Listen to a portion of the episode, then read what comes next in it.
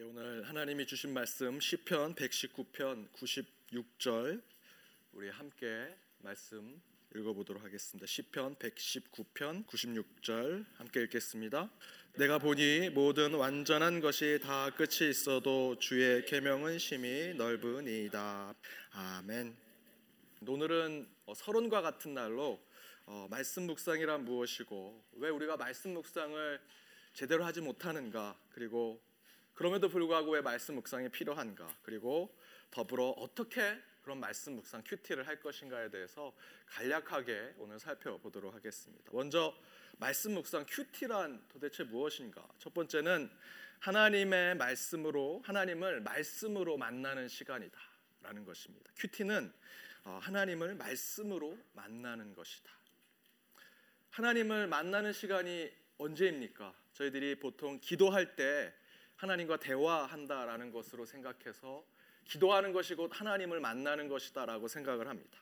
바로 그렇게 기도하는 마음으로 말씀을 묵상하고 그 가운데 하나님을 만나는 것 그것이 큐티 말씀 묵상이다라고 할 수 있습니다. 어, 고린도전서 1장 9절 말씀을 함께 찾아서 읽어보도록 하겠습니다. 어, 성경에 없으신 분들은 스크린을 보시면 되겠습니다. 함께 읽도록 하겠습니다. 함께 읽겠습니다. 너희를 불러 그의 아들 예수 그리스도 우리 주로 더불어 교제케 하시는 하나님은 미쁘시도다. 아멘. 그곳에 이렇게 표현되어 있습니다. 주로 더불어 교제케 하는 하나님은 하나님은 우리와 교제하시고 만나시고 함께 어, 프렌십을 나누기를 원하신다라고 하고 있습니다. 그 가운데 우리가 하나님을 만날 수 있는 방법이 두 가지가 있습니다. 우리가 직접 하나님을 만날 수는 없지만 하나님께서 우리 가운데 계시해 주셔서 우리에게 찾아와 주셔서 우리를 만날 수 있습니다. 두 가지 방법이 있는데 어, 그것을 한쪽은 자연 계시, 다른 한쪽은 특별 계시라고 합니다. 자연 계시, 일반 계시라고 하는 것은 우리 주변에 있는 환경들, 자연들 또한 여러분 시간 속에 있는 역사 그리고 여러분들이 경험한 것을 통해서 우리는 하나님을 만날 수 있습니다. 두 번째 특별 계시는 두 가지밖에 없습니다. 예수 그리스도와 성경. 예수님과 성경을 통해서만 하나님을 만날 수 있다라는 것입니다. 여러분이 하나님을 만나고 있는 기도는 어, 자연 계시적인 방법입니다. 즉 내 경험과 내 주변의 환경과 그것 가운데 내가 입을 벌려 하나님께 기도와 하나님을 만나는 것, 자연 계시를 통해서 하나님과 소통하는 것. 근데 그것만 해서는 안 된다.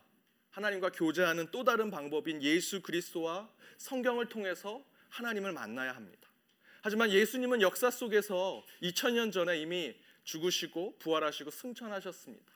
그렇다면 그 예수님, 삼위일체 하나님 되신 그 하나님을 저희가 지금 이 가운데 만날 수 있는 유일한 방법은 말씀을 통해서 기도하는 마음으로 말씀을 읽을 때 우리는 하나님을 만날 수 있다라는 것입니다.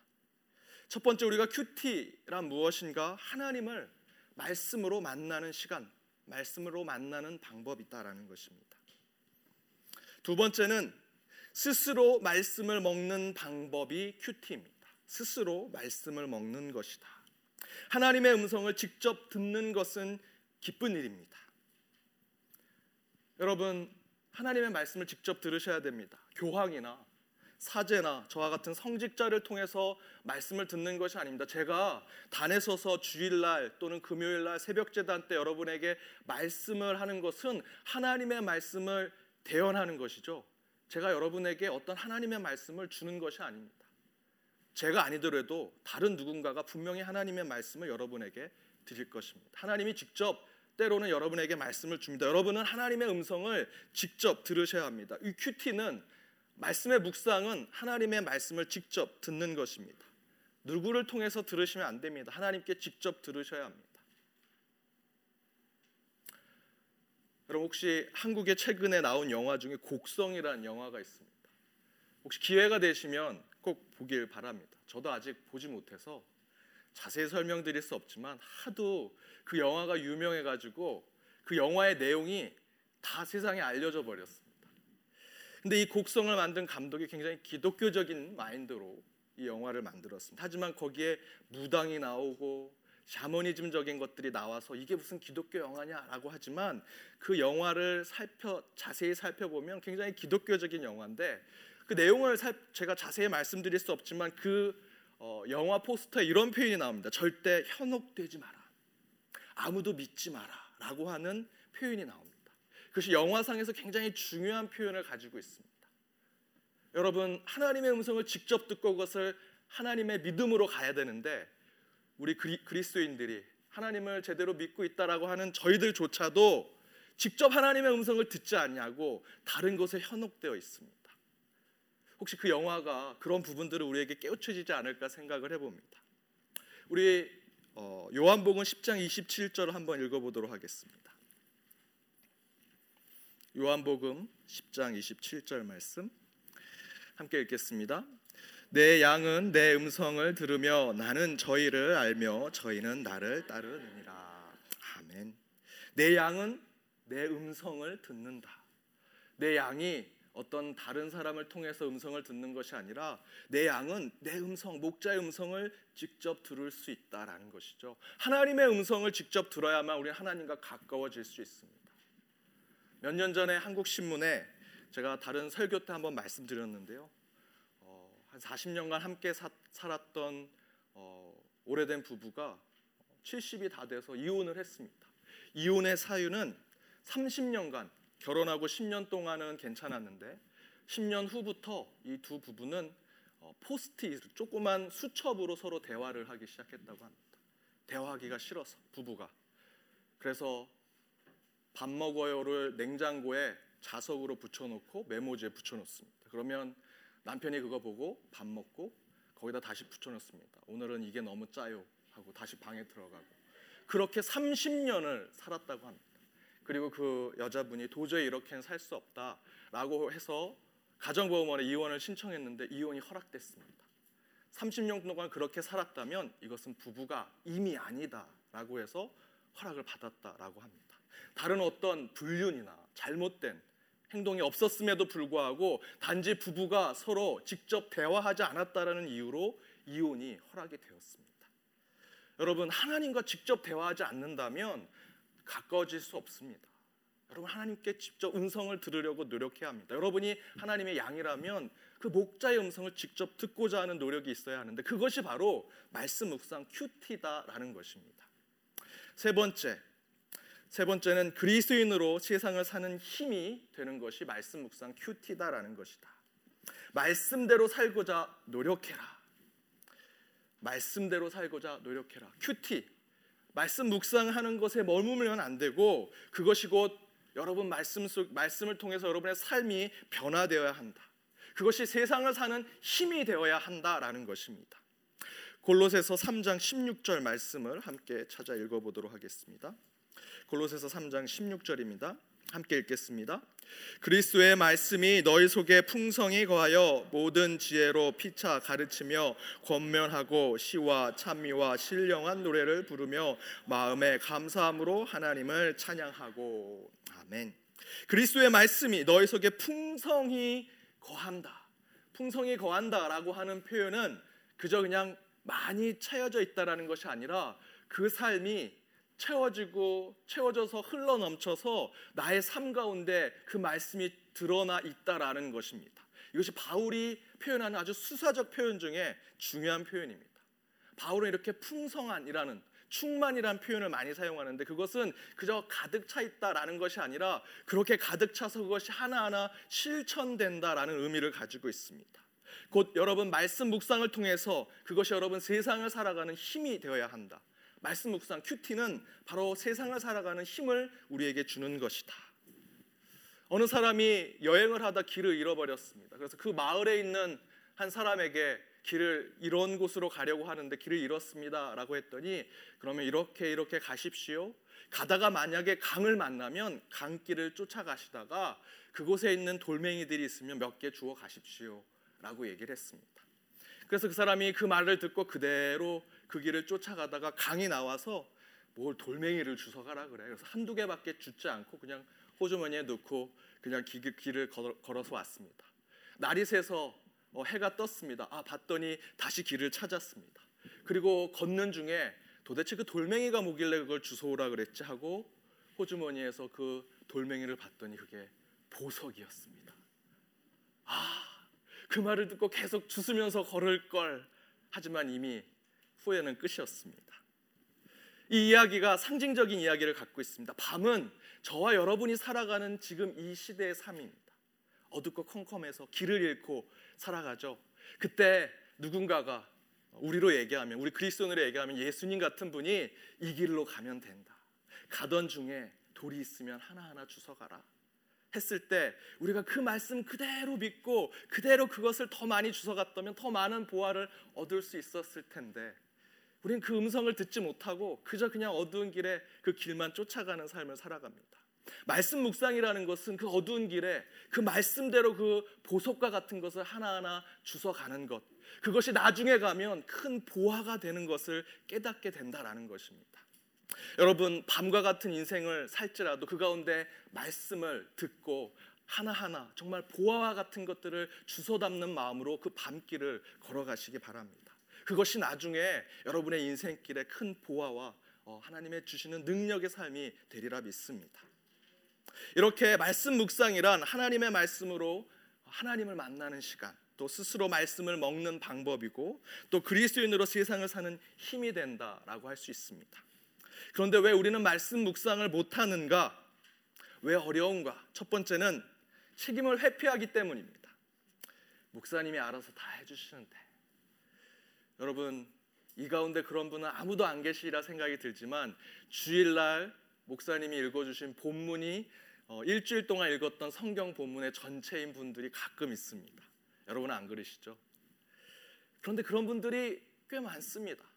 주일날 목사님이 읽어준 그 본문이 내 일주일의 삶의 성경을 읽은 전부가 되기도 합니다.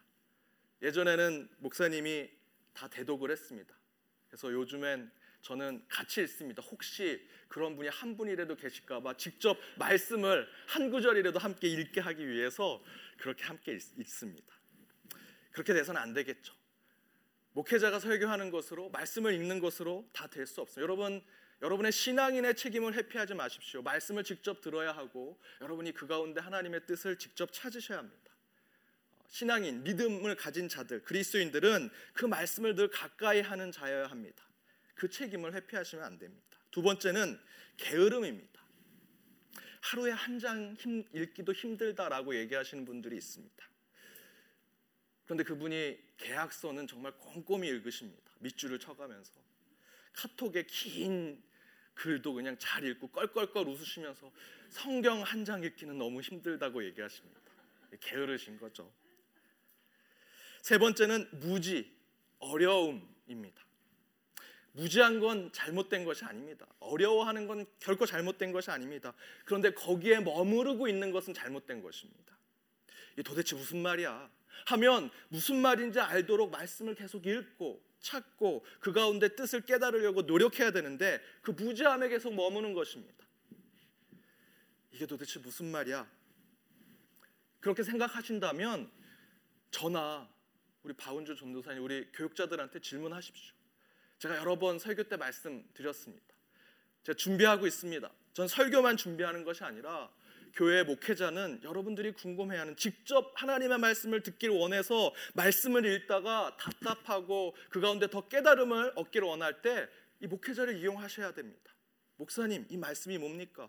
혹 목사님이 제대로 대답하지 않으면 아니하면 그 가운데 여러분 목사님하고 같이 토론하고 그 말씀의 보화를 찾으려고 노력하시는 것 저는 그것이 우리 개혁교회 성도들이 가져야 할 신앙의 자세라고 믿습니다. 여러분 무지한 것은 잘못된 것이 아닙니다. 하지만 그 무지함과 어, 그것을 모른다고 하는 그 위치에서 머무는 것은 잘못되어 있습니다. 네 번째는 편의주의. 설교만 들으면 됐지. 성경 통독하는 목사님의 간증만 들으면 됐지. 내가 뭐 통독할 필요 뭐가 있나? 편하게 생각하는 거죠. 편하게 신앙생활 하는 겁니다. 주일 성수만 지키면 됐지. 성경책 들고 다니면 됐지. 읽을 필요가 뭐가 있냐? 요즘에는 너무 편하게 요약한 것도 많이 있는데. 여러분 성경이 하나님의 한 구절 한 구절 1.1획도 틀리지 않은 오류가 없는 말씀으로 하나님이 주셨다면 성령의 감동으로 이 말씀을 주셨다면 한 구절 한 구절 말씀에 성령의 능력을 깨달아야 합니다. 혹 이 성경 속에 서로 다른 부분들이 있을 수 있습니다. 애굽에 야곱의 가족들이 70명이 내려갔다라고 구약 성경에 나왔지만 신약 성경엔 75명이 내려갔다고 쓰여져 있습니다. 여러분 왜 그렇게 써 있는지 아십니까? 모르신 분들이 혹시 계실 수 있을까봐 말씀을 드리면 구약 성경을 어, 이 이스라엘 백성들이 400년 그 암흑기 기간에 헬라가 지배했을 때 그 구약 성경을 헬라어로 적었습니다. 그런데 그 헬라어로 쓴 구약 성경에 그걸 우리 70인역이라고 하는데 그 70인역에 구약 성경의 그 70명이라는 표현이 75명으로 오기가 됐습니다. 그런데 그걸 그대로 신약 시대에 스데반이 그대로 받아들였습니다. 그래서 75명이라고 스테반은 설교 때 얘기합니다.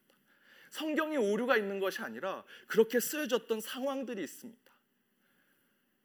성경을 볼 때 우리는 무지한 것에 여러분 아 내가 이거 혹시 얘기하면 창피한 게 아닐까 생각하지 마십시오. 모를 수 있습니다. 알아가는 것이 중요하다. 말씀 묵상 큐티하는데 저희들을 잘못된 생각들 무지하고 너무나 쉽게 성경을 보려고 하는 것들 여러분 내려놓으셔야 합니다. 마지막 다섯 번째는 신앙의 미성숙입니다. 교회만 다니면 됐지 무슨 진리와 말씀까지 깨달아라고 생각하는 것 그건 성숙 성, 그 신앙의 미성숙한 모습입니다. 우리 개신교의 중요한 모토가 있습니다. 솔라 스크립투라, 솔라 그라시아, 솔라 피데.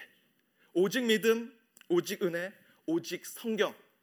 이것이 종교 개혁 때 지금 이 교회 뿌리와 같은 것이 됐습니다. 오직 믿음으로만 구원받을 수 있고 오직 은혜로만 구원받을 수 있고 오직 말씀으로만 구원받을 수 있다. 그렇다면 우리는 우리의 신앙의 성숙을 이루고자 한다면 당연히 믿음 가져야 되고 하나님의 의대에 깨달아야 됩니다. 거기에 솔라 스크립투라 오직 성경을 통해서만 그 구원을 이루도록 노력해야 합니다. 따라서 여러분 신앙을 더욱더 성숙으로 나아가게 하기 위해서는 말씀을 붙들어야 됩니다. 더 말씀 가운데 있으셔야 합니다. 왜 그러면 말씀 묵상 큐티가 필요한가? 디모데후서 3장 14절에서 15, 17절 말씀 뭐 너무나 잘 아는 말씀인데요. 한 번 더 저희들 상기하면서 읽어보도록 하겠습니다.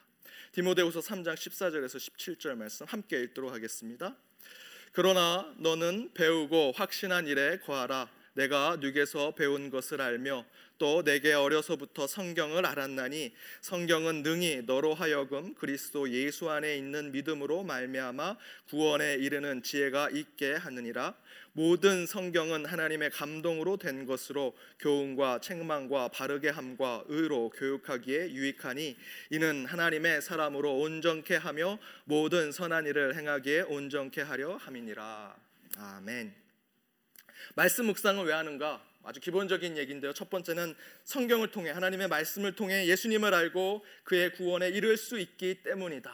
말씀을 통해서만 말씀을 묵상하고 그 가운데 하나님을 만났을 때에만 예수님을 우리가 알 수 있고 구원에 이를 수 있다. 예수님 여러분 2000년 전에 이 땅에 오셨던 예수님 만날 수 없습니다. 만날 수 있는 유일한 방법은 말씀을 통해서만 볼 수 있습니다. 예수님이 이런 사람이야 저런 사람이야 얘기하시기 얘기하기 전에 우리는 말씀을 충실히 깨달아야 합니다.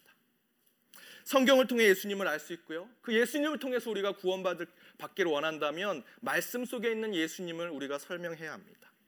15절에 내가 어렸을 때 성경을 알았나니 성경은 능히 너로 하여금 그리스도 예수 안에 있는 믿음으로 말미암아 구원에 이르게 하는 지혜가 있다라고 말씀하고 있습니다. 말씀을 성경을 봐야 합니다. 성경을 묵상해야 합니다. 두 번째는 성경은 영적 성장을 도우며 신앙 가운데 세상을 살게 하기 때문이다. 17절 이는 하나님의 사람으로 온전케 하며 모든 선한 일을 행하게 온전케 하려 합니다. 성경은 우리에게 믿음으로 구원받는 것, 은혜로 구원받는 것을 깨닫게 할 뿐만 아니라 그러한 은혜의 삶이 그곳에서 머무는 것이 아니라 우리가 주님의 품에 갈 때까지 천국에 갈 때까지 이 땅의 삶에 은혜의 삶으로 믿는 자의 삶으로 참된 그리스도인의 삶으로 살아갈 수 있도록 선한 일을 행하게 하고 온전한 삶을 살아가도록 만드는 것이 성경이다라는 것입니다. 그 가운데 영적 성장 즉 여러분 구원을 받고 믿는 자로서 이제 나는 이 땅에 믿는 자로서 이미 천국에 사는 자로서 살아갑니다라고 여러분이 고백한 이후로 어떻게 살아가야 되느냐 그 영적 성장을 위해서 성경은 첫 번째 교훈을 줍니다. 여러분이 어떻게 가야 할 방향을 알려준다라는 것입니다. 때로는 책망합니다. 그렇게 가서는 안 된다라고 성경은 가르쳐 줍니다. 때로는 성경을 보시는 분들이 이렇게 상담해 오시는 분이 있습니다. 성경을 못 읽겠습니다. 읽으면 다 저에게 화살 같은 말씀입니다. 제가 읽어봤는데 축복인데 그분에게는 화살 같은 말씀이 될 때가 있습니다. 왜냐하면 성경은 교훈을 줄 뿐만 아니라 우리에게 책망을 주고 있습니다. 성경은 살아 있습니다. 유기체와 같습니다. 살아있는 생동감 넘치는 말씀이기 때문에 교훈을 줄 뿐만 아니라 책망도 주기도 합니다. 세 번째는 바르게 한다. 어떻게 바른 길로 돌아올 수 있을까를 깨닫게 해주는 말씀입니다. 네 번째는 의의 교육이 있다. 어떻게 그 길 위에서 계속해서 그 길을 걸어갈 수 있게 하는가? 성경을 통해서만 우리가 그렇게 할 수 있습니다. 적어도 이 자리에 계신 분들은 의의 교육을 위해서 성경을 보셔야 합니다. 어떻게 내가 지금 걸어가고 있는 그리스도인의 길 그길 위에 어떻게 이 길을 계속해서 유지할 수 있는가 를 말씀 가운데 계속 찾으셔야 합니다. 나는 몇 번 읽었고 몇 구절 말씀 잘 알고 있고 구원의 중요한 요한복음 3장 16절 같은 말씀 잘 암기하고 있으니까 됐다. 아닙니다. 여러분이 걸어가는 삶 속에 성경은 계속해서 교훈을 주고 책망을 주고 바르게 하고 특별히 의롭게 살아갈 수 있도록 계속해서 이 말씀이 여러분을 도전을 주고 바른 길로 인도하고 있음을 깨닫고 계속해서 말씀 묵상을 여러분 하셔야 합니다. 그래서 우리는 말씀 묵상이 필요한 것입니다. 뒷장에 넘어가시면 그러면 어떻게 말씀 묵상을 할 것인가?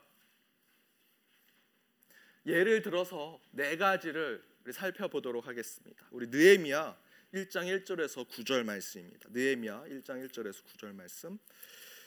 우리 한 집사님께서 저번에 새벽 기도 때 이 말씀 했는데 왜 이 말씀 가지고 또 하냐고 여쭤봐서 이게 그 새롭게 말씀을 전하려고 하는 것이 아니라 예를 들어서 하려고 이 말씀을 저희가 선택을 했습니다. 지금 저희들이 6월 달에 느헤미야를 가지고 어, 생명의 삶에서 큐티를 하고 있습니다. 그래서 그 6월 달 하고 있는 느헤미야를 통해서 우리가 말씀 묵상을 어떻게 할 것인지를 한번 살펴보도록 하겠습니다. 그래서 제가 어, 요 금요일 날 말씀을 전할 때는 지금 하고 있는 큐티나 또는 성경 말씀을 예시를 계속 들어가면서 이렇게 이렇게 어, 묵상을 하시면 됩니다. 이렇게 큐티를 하시면 됩니다라고 말씀드리려고 합니다. 느헤미야 1장 1절에서 11절 9절이 어, 아니라 11절 말씀까지 우리 한 목소리로 읽도록 하겠습니다. 느헤미야 1장 1절에서 11절 함께 읽겠습니다.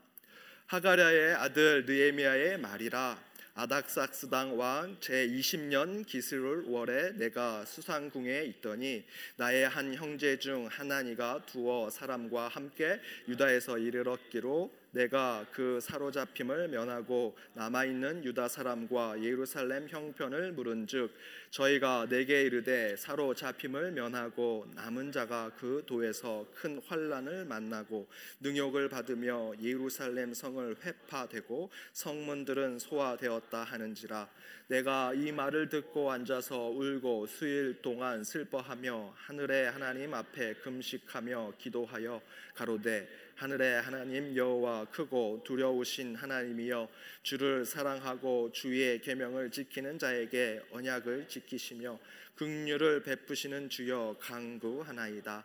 이제 종이 주의 종 이스라엘 자손을 위하여 주야로 기도하오며 이스라엘 자손의 주 앞에 범죄함을 자복하오니 주는 귀를 기울이시며 눈을 여시사 종의 기도를 들으시옵소서.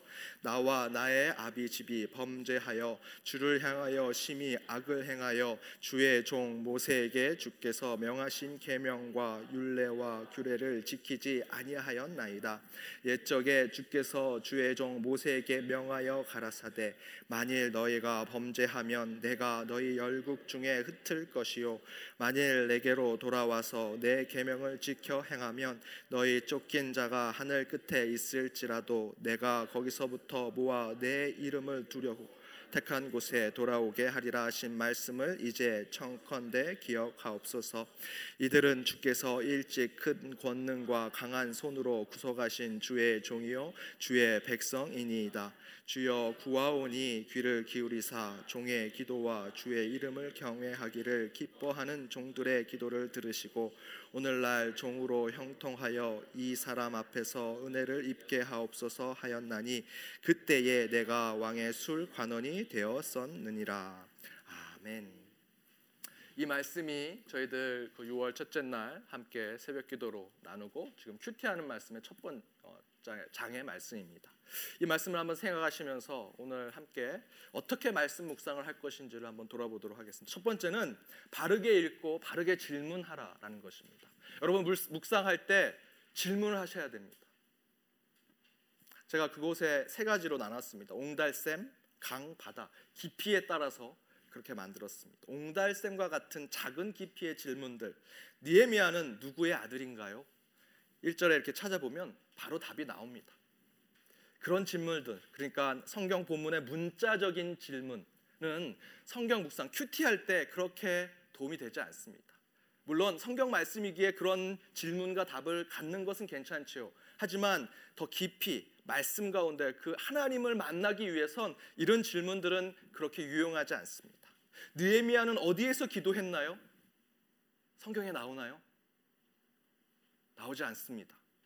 나온들 물론 중요할 수 있겠죠. 특별히 성경에 장소가 나온다면 제 생각엔 성경 어느 한 토시 하나에 다 하나님의 영감으로 쓰여졌기 때문에 그 기도한 장소가 나왔다면 그 장소도 중요한 부분이 있겠, 있을 것입니다. 예수님이 기도하시러 산에 올라가셨다라고 분명히 기록되어 있는 이유는 그 산에서 기도하신 것이 의미가 있기 때문이겠죠. 그런데 니에미아에는 어디서 기도했다라는 표현이 나와 있지 않습니다. 그런데 저희는 가끔 핵심에 벗어난 것에 묶여 삽니다. 어디서 기도했을까? 술관원이니까 술집에서 기도했을까? 뭐 이런 생각들 핵심에서 벗어난 질문들을 하는 것이죠. 느헤미야의 직업이 무엇인가요? 단순한 질문들, 누가 봐도 알 수 있는 질문들. 그것은 하나님을 만날 수 있는 큐티의 방법이 아닙니다. 조금 깊이 들어가면 느헤미야는 고국에서 돌아온 사람들에게 가장 먼저 무엇을 물었나요? 혹시 생명의 삶을 잘 보신 분들은 이 질문이 생명의 삶에서 나온 질문입니다. 느헤미야는 고국에서 돌아온 사람들에게 무엇을 물었는가? 2절에 보면 이렇게 나옵니다. 나의 한 형제 중 하나니가 두어 사람과 함께 유다에서 이르렀기로 유다에서 돌아왔습니다. 내가 그 사로잡힘을 면하고 남아 있는 유다 사람과 예루살렘 형편을 물은즉 예, 느헤미야가 그 남아 있는 유다의 사람들 그리고 예루살렘이 어떻게 되었느냐라고 질문을 했습니다. 느헤미야는 고국에서 돌아온 사람에게 가장 먼저 무엇을 물었습니까? 하면 2절에 있는 말씀들을 하면 되겠죠. 그 가운데 사실은 한 가지 더 질문이 있습니다. 그 질문을 듣고 느헤미야는 어떤 생각을 했습니까? 라는 질문이 있습니다. 라고 이렇게 질문에 조금씩 깊이 들어가야 됩니다. 바다와 같은 질문 이를 통해서 큐티가 하나님을 만날 수 있게 하는 방법 니에미아는 환란과 능욕을 받는 민족을 위해 결단하듯 기도했습니다. 여러분 함께 읽은 말씀을 읽어보면 느에미아가 지금 예루살렘 성전이 회파되고 유다 백성들이 괴로움을 겪고 있는 얘기를 들었을 때 이 느헤미야는 이제 곧 이 기도 가운데 결단하고 예루살렘에 돌아가서 이스라엘 백성들을 도울 것이다. 그런 결심을 할 것이다. 그런 다짐을 할 것이라고 생각이 드는데 1장 11절 맨 마지막에 그때에 느헤미야가 왕의 술 관원이 되어 있다라는 표현으로 새로운 결단, 새로운 도전을 하는 모습이 나오지 않습니다. 왜 술 관원의 직업을 느헤미야는 계속 유지했는가? 라는 질문을 여러분이 말씀을 읽고 묵상 가운데 하셔야 됩니다. 왜 느헤미야는 그 결단 가운데 서둘러서 유다로 예루살렘으로 가지 않았는가? 왜 기도하는 사람을 그대로 기도하는 그 삶을 그대로 실천하지 않았는가? 의심을 품고 왜라는 질문을 통해서 계속해서 이 말씀을 품어야 됩니다. 실제로 그 말씀에 대한 답은 2장 이후에 나오죠. 밑에 제가 적어드린 대로 각 구절과 주제, 내용과 상징적 표현들을 궁금해하면서 여러분 질문하셔야 됩니다. 한 장에만 머물 질문과 궁금증보다는 왜 질문을 했는가? 누구의 아들인가? 그거는 1장만 읽으면 끝입니다. 그것이 아니라 1장이 그 2장을 이어가게 하고 그 2장이 3장을 이어가게 하고 나중에는 느헤미야서 전체를 다시 한번 보게 할 질문들을 계속 만들어 내셔야 합니다. 왜 하나님은 그렇게 하셨을까라고 하는 질문을 계속 던져야 합니다. 왜 하나님은 느헤미야를 술관원이 되게 하셨을까? 왜 술관원으로 계속 남게 하셨을까라는 질문을 하는 것입니다. 복음서에 보면 음, 마태복음 27장 51절에 예수님께서 십자가 위에서 돌아가신 다음에 그 지성소에 휘장이 찢어집니다. 마태복음하고 마가복음은 위에서 아래로 찢어졌다라고 기록되어 있습니다. 누가복음에는 누가복음 23장 45절에는 한번 찾아가서 읽어보십시오. 한 가운데가 찢어졌다라고 표현되어 있습니다. 왜 두 개의 말씀엔 위에서 아래로 찢어졌다라고 표현하고 한 말씀에서는 가운데가 찢어졌다라고 말씀하고 있을까? 요한복음에는 뭐라고 기록되어 있는지 아십니까? 요한복음에는 없습니다. 휘장이 찢어졌다라는 표현은 없습니다. 왜 요한복음은 예수님의 말씀인데 휘장이 찢어진 것을 표현하고 있지 않을까? 여러분 궁금하지 않으셨습니까?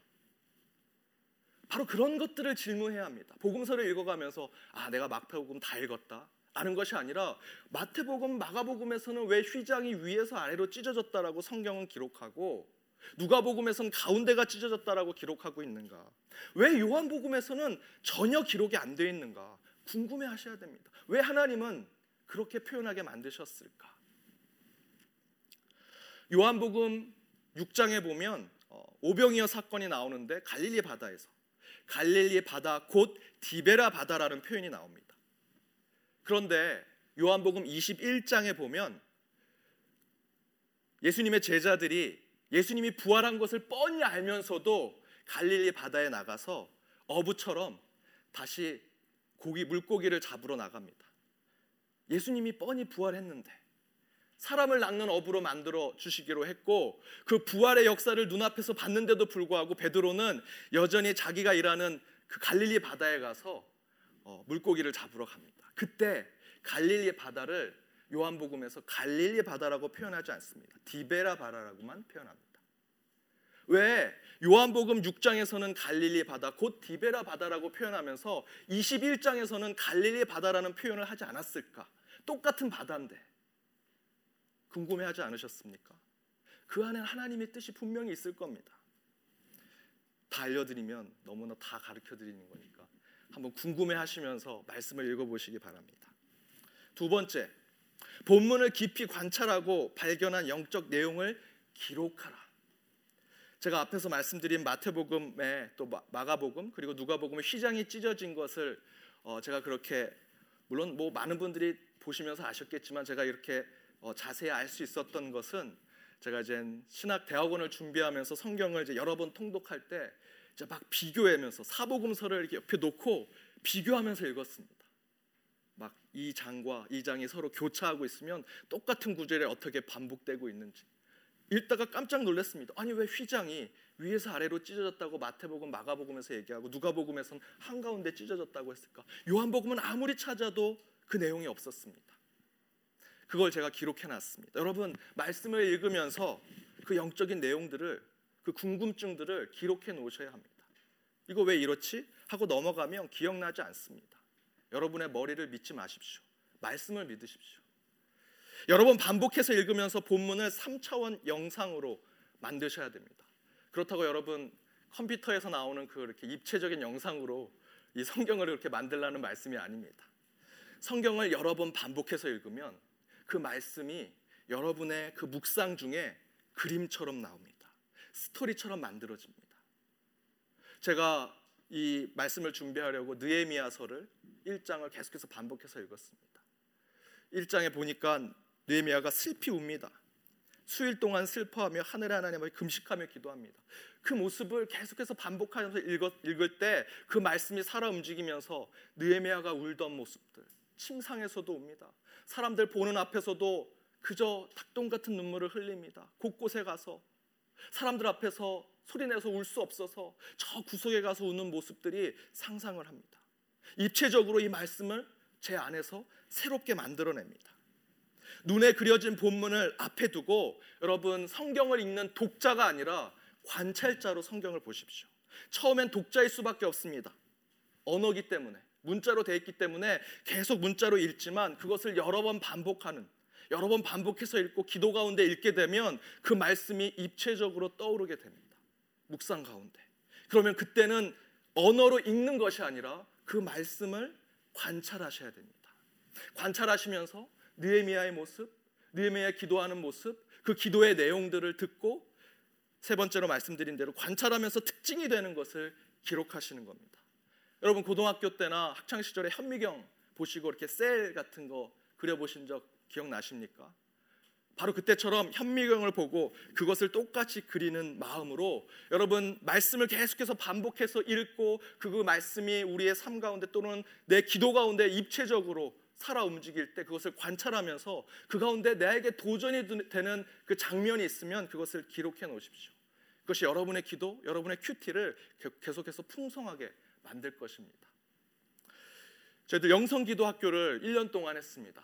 1년 아, 동안 하면서 우리 한 10분 정도 되시는 우리 영성 기도 학교 하시는 분들에게 제가 한 분씩 딱 두 구절의 말씀만 드렸습니다. 반년 동안 한 구절 말씀 가지고 매일 제가 10번씩 꼭 읽으십시오. 처음에는 왜 이거 읽어야 하느냐? 처음 한 한 달 한달 반은 똑같은 얘기를 하셨습니다. 그리고 제가 앞에서 말씀드린 대로 그 옹달샘과 같은 질문들 누가 봐도 성경에 보면 다 답이 나와 있는 어, 질문들을 하셨습니다. 그래도 제가 계속 반복해서 읽으십시오. 매일 읽고 매일 읽고 또 읽고 또 읽으십시오. 조금씩 조금씩 그분들이 변화되기 시작했습니다. 말씀을 반복해서 읽으면요. 여러분 이 말씀이 하나님이 쓰여진 말씀이라고 믿고 만약에 읽으신다면 이 말씀이 분명히 여러 번 반복되는 읽는 중에 입체적으로 떠오릅니다. 분명히 그것이 그 기도 가운데 거룩한 상상처럼 떠오르게 됩니다. 그때 여러분은 읽는 것이 아니라 관찰하시면 됩니다. 말씀 묵상 큐티가 바로 그것까지 나가야 됩니다. 본문을 깊이 관찰하고 발견한 영적 내용을 보는 대로 기록하십시오. 그것이 여러분의 큐티를 풍성하게 할 것입니다. 세 번째는 하나님의 말씀을 체계적으로 연구하고 정리하고자 해야 합니다. 계획성 없이 말씀을 묵상하고 즉흥적으로 체계 없이 정리하는 성경을 성경은 전보는 책으로 만드는 것입니다. 하나님의 말씀을 모욕하는 거나 똑같죠. 여러분 많은 목사님들이 쓰는 예화 중에 잘 아는 말씀대로 어느 청년이 성경 볼 시간이 없다고 생각해서 성경을 그 문 앞에다 놓고 나가기 전에 전보듯 책을 펴보는 겁니다. 책을 딱 펴봤더니 마태복음 27장 5절 가론 유다가 스스로 목매어 죽느니라. 아, 이 말씀은 아니지. 하고 딴 말씀을 딱 폈더니 누가복음 10장 37절 가서 너도 이와 같이 하라. 설마 이게 아니겠지. 다시 말씀을 찾아서 봤습니다. 요한복음 13장 27절 속히 하라. 그렇게 말씀을 봐서는 안 됩니다. 제가 그 밑에 이렇게 정리해 놨습니다. 우리가 그렇게 잘못된 말씀을 보는 방법 식당 스타일로 말씀을 봅니다. 식당에 가시면 여러분 어떻게 하십니까? 메뉴판을 보고 내가 먹을 메뉴를 봅니다. 오늘은 무슨 말씀을 읽을까? 내 위기는 힘들어. 내 위기는 아마 평생에 한 번, 두 번 정도밖에 안 읽으실지도 모릅니다. 목사님이 특강 정도 하셔야 볼까 말까.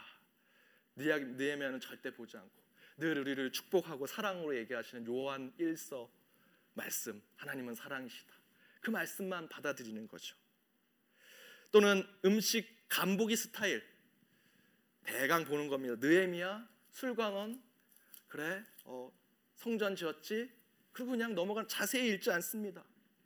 얼마나 슬피 울었고 금식하고 깊은 묵상으로 그것을 입체적으로 느끼지 않습니다. 그냥 슬피 울었구나 금식했구나 술관원으로 있다가 하나님이 부르셔서 예루살렘 다시 재건했구나 라는 정도 음식 강보기 스타일로는 말씀 묵상에 깊이 들어갈 수 없습니다. 책점 보기 스타일 앞에서 말씀드렸던 대로 그저 필요한 구절들만 읽는 것입니다. 그런 스타일로는 절대 큐티를 제대로 할 수 없습니다. 체계적인 묵상 방법 그곳에 제가 적어놨습니다. 읽기, 읽기, 또 읽기. 거기에 점점점 돼 있는 거는 계속 읽기입니다. 그리고 그 읽다가 말씀이 거룩한 상상 속에서 떠오르기 시작한다면 그때는 읽는 것이 아니라 관찰하셔야 됩니다.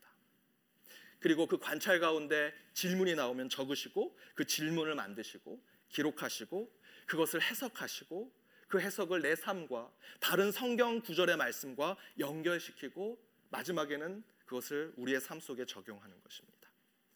이런 체계적인 묵상 방법을 가지셔야 됩니다. 혹시 이 가운데 여러분 어느 순서에 와 있다면 어, 그 방법들을 계속 유지하시는데 그렇지 않다면 다른 방법 없습니다. 계속 읽는 겁니다. 아 목사님 그 뭐 읽어 똑같은 말인데요. 아닙니다. 제가 소설책을 여러분에게 말씀드리면 그거 두세 번 읽으십시오. 말씀드리고 싶지 않습니다. 제가 다 줄거리 말씀드릴게요 하고 끝낼 겁니다. 근데 성경은 줄거리로 얘기할 문제가 아닙니다. 한 구절 한 구절 말씀에 하나님께서 감동을 주셨기 때문에 바로 그 말씀에 여러분에게 주어지는 말씀이 분명히 있습니다. 저는 사도행전 9장 9절 말씀에 변화된 사람입니다. 바울이 담에색 도상에서 예수님 만나고 그 가운데 눈이 멀고 뭐라고 표현되어 있냐면 사흘 동안 식음을 전폐했다라고 아주 짧은 구절이 나오는데 저는 그 말씀에 붙들려서 제가 꼬꾸라졌습니다. 하나님을 만나면 방방 뜨고 치유의 은사가 생기고 자신 있고 담대하고 어디든 가든 내가 하나님의 말씀을 용기 있게 전할 수 있는 자가 될 줄 알았는데 바울이 분명히 예수님을 만났는데 사도행전 9장 9절에 식음을 전폐하고 먹지도 않고 마시지도 않고 사흘 동안 고통 가운데 암흑 가운데 있었다라는 것입니다. 저는 그 말씀이 저에게는 아주 중요한 말씀입니다. 근데 제가 그 전에 한 번도 그 말씀에 부딪힌 적이 없습니다.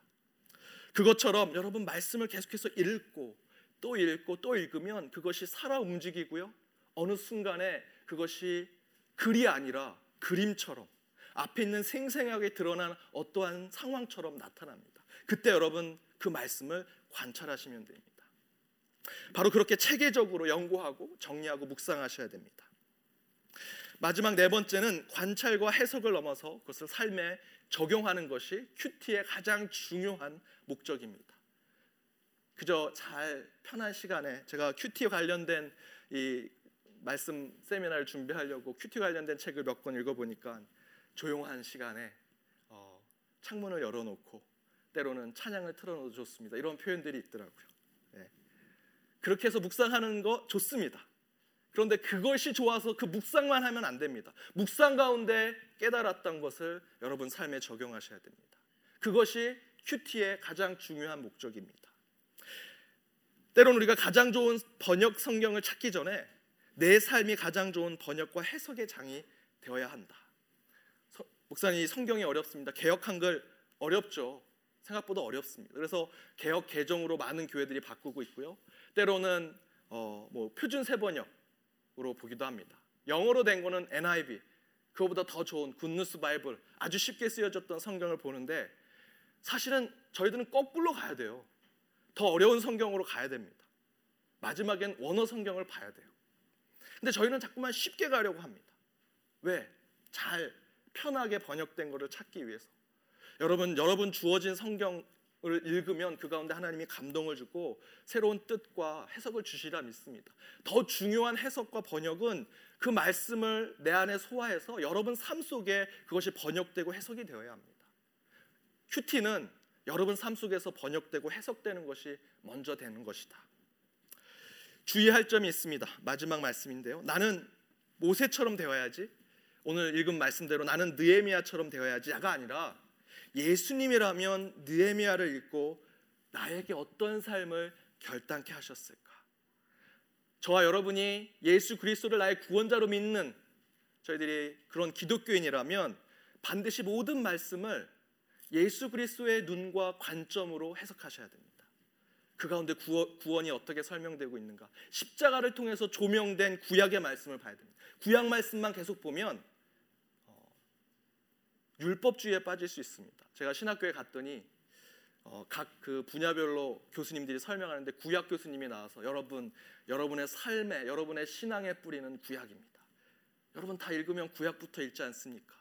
다 구약에서부터 시작해야 됩니다. 여러분 구약학에 많이 들어오십시오. 하고 지나가셨습니다. 그리고 나서 신약학 교수님이 딱 나오셨는데 여러분 여러분 읽을 때마다 창세기 읽으시죠. 출애굽기 읽으시죠. 레위기부터 읽으시죠. 그래서 여러분들이 율법주의에 빠져 있습니다. 여러분이 다 지금 유대인과 같이 보여요. 아닙니다. 마태복음부터 읽으셔야 됩니다. 이렇게 얘기하시는 걸 들었습니다. 실제로 근데 저의 신앙이 그렇습니다. 성경을 읽으면 다 창세기부터 읽죠. 창세기 읽다가 족보 나오면 시험 들고 레위기 가서 제사 나오면 또 시험 들고 그리고 몇 몇 달 안 읽다가 또 한 해 지나가면 아, 다시 또 성경 읽어야지 또 창세기부터 읽습니다. 똑같은 일을 반복합니다. 율법적으로 율법적으로 저희가 이 말씀을 해석하기 위해서는 반드시 예수님의 관점, 십자가의 관점이 필요합니다. 모세 살아갔던 삶 중요하죠. 그 가운데 깨달음을 얻어야 됩니다. 오늘 읽었던 느헤미야를 통해서 우리의 신앙의 삶을 다시 비춰봐야 됩니다.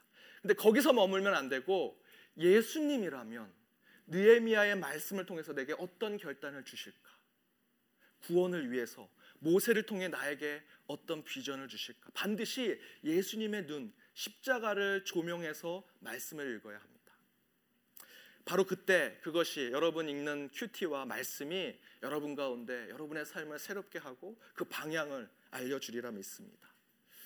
여러분 말씀 묵상 큐티는 분명히 여러분의 삶과 가장 가까이 있어야 합니다. 말씀 묵상을 통해서 하나님을 만나셔야 되고요. 이를 통해서 오직 하나님의 뜻을 깨닫고 살아가야 됩니다.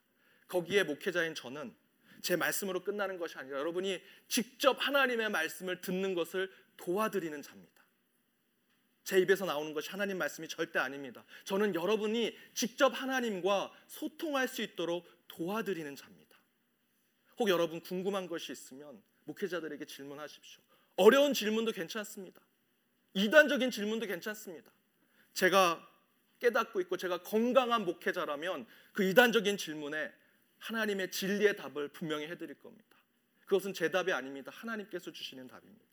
여러분 말씀 묵상에 더 가까이 가시고요. 늘 하나님의 음성을 직접 듣도록 이 큐티와 말씀 묵상을 가까이 하시는 여러분이 되시기를 바랍니다. 제가 기도하겠습니다. 하나님 감사합니다. 저희들 3개월 동안 말씀 묵상 큐티를 말씀 가운데 나누게 하시고 성경을 다시 한번 붙잡게 하시며 그 가운데 나의 삶을 돌아보게 하심을 감사드립니다.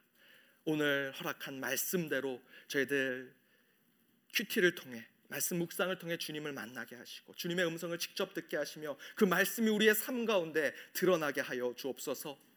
늘 질문하게 하시고 주님이 허락하신 그 귀한 말씀을 기록하게 하시며 체계적으로 주님의 말씀을 배우고 깨달아 갈 때에 그것이 우리의 삶에 그대로 적용되게 하여 주옵소서. 이제 3개월 동안 그 말씀을 나눌 때 더욱더 풍성한 신앙의 삶을 허락하여 주옵시며 더불어 세상 속에 살아갈 때 더욱더 축복된 삶이 우리에게 허락되게 하여 주옵소서. 오늘 함께한 우리 성도님들 기억하여 주옵시며 다시 만날 때까지 말씀과 동행하는 저희 모두가 되게 하여 주옵소서. 이 모든 말씀 예수님의 이름으로 기도드립니다. 아멘.